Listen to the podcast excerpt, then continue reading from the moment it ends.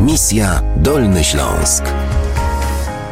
Dzisiaj rozmawiamy e, z braćmi, którzy przyjechali do Polski e, z Korei. Bogna, czyli żona jednego z braci Och, powiedziała przed chwilą, że teściowie też tutaj mieszkają. Jak wam się udało sprowadzić e, rodziców tutaj, a w zasadzie namówić rodziców na to, żeby przyjechali także do Polski? 뭐 한국에서 Początkowo nie była to łatwa decyzja do podjęcia i też całą rodziną długo debatowali na ten e, temat. Ze względu na to, że tata mojego męża, czyli mój teść e, w Korei był pastorem, pomyśleli o tym, żeby prowadzić w Polsce działalność misyjną, poniewa- ponieważ jest tutaj dość e, duża społeczność koreańska. E, I nawet był pewien czas, że prowadzili tutaj kościół i nabożeństwa dla Koreańczyków. 해서 같이 오게 됐죠. W Polsce jest taka, mm, myślę, dość popularna e, tradycja, że dziadkowie często zajmują się swoimi wnukami. Jak to jest w waszym przypadku? Czy twoi teściowie Bogna, ale to jest pytanie do męża, jeśli pozwolisz, czy jest podobnie i e, rodzice chętnie zajmują się wnukiem? 어, 부모님마다 Mówi, że w, Rodzina- w Korei to w sumie zależy od Bumonim. rodziców, a akurat jego O, rodzice za dużo się 별로 안 wnukiem nie 받으세요. zajmują.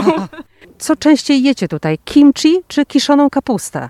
나는 그 Akurat w przypadku Mam szwagra takie jemu się wydaje, że on salady? częściej je e, sałatkę na bazie 긴 거. kiszonej kapusty 나는 niż 김치보다 kimchi, 그걸 ale 더 많이 먹는 거 nie, nie, ka- nie każdy w rodzinie dokładnie tak samo. Akurat szwagier chyba najbardziej lubi polskie smaki. A to super, to zapytam w takim razie, które z polskich dań e, przypadło mu najbardziej do gustu? E, 제일 좋아하는 거는 주렉하고 피에로기 Wiedziałam, że pierogi. Taryngo, Golonka.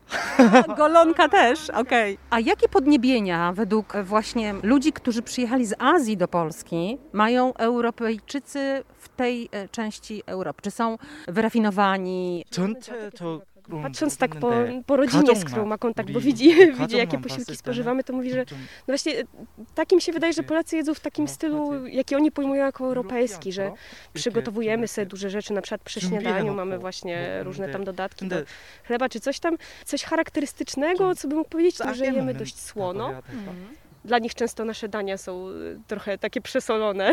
A co e, było e, największym zaskoczeniem, kiedy przyjechałeś i może teraz zapytam męża? 어 제일 신기한 거는 Najbardziej Tram. zaciekawiły go tramwajem, bo w Korei od wielu lat już nie ma tramwajów. Co jest najtrudniejsze dla was obu e, w Polsce? 어, W pierwszym momencie jakby, w kontakcie z Polską. Taką trudną rzeczą była legalizacja pobytu, te wszystkie procedury, jeżeli chodzi o kartę, a obecnie czasami zdarzają się u nas e, tacy klienci, którzy mają jakieś takie bardzo negatywne życzenia dla nas, na przykład piszą nam komentarze, że chcielibyśmy, żebyśmy zbankrutowali i nie rozumieją skąd wynika e, aż takie złorzeczenie, bo u nich nie do końca, e, nie wiem, jest to przyjęte, żeby komuś coś takiego otwarcie pisać czy mówić. A... Spotkaliście się z takim trochę hejtem też tutaj.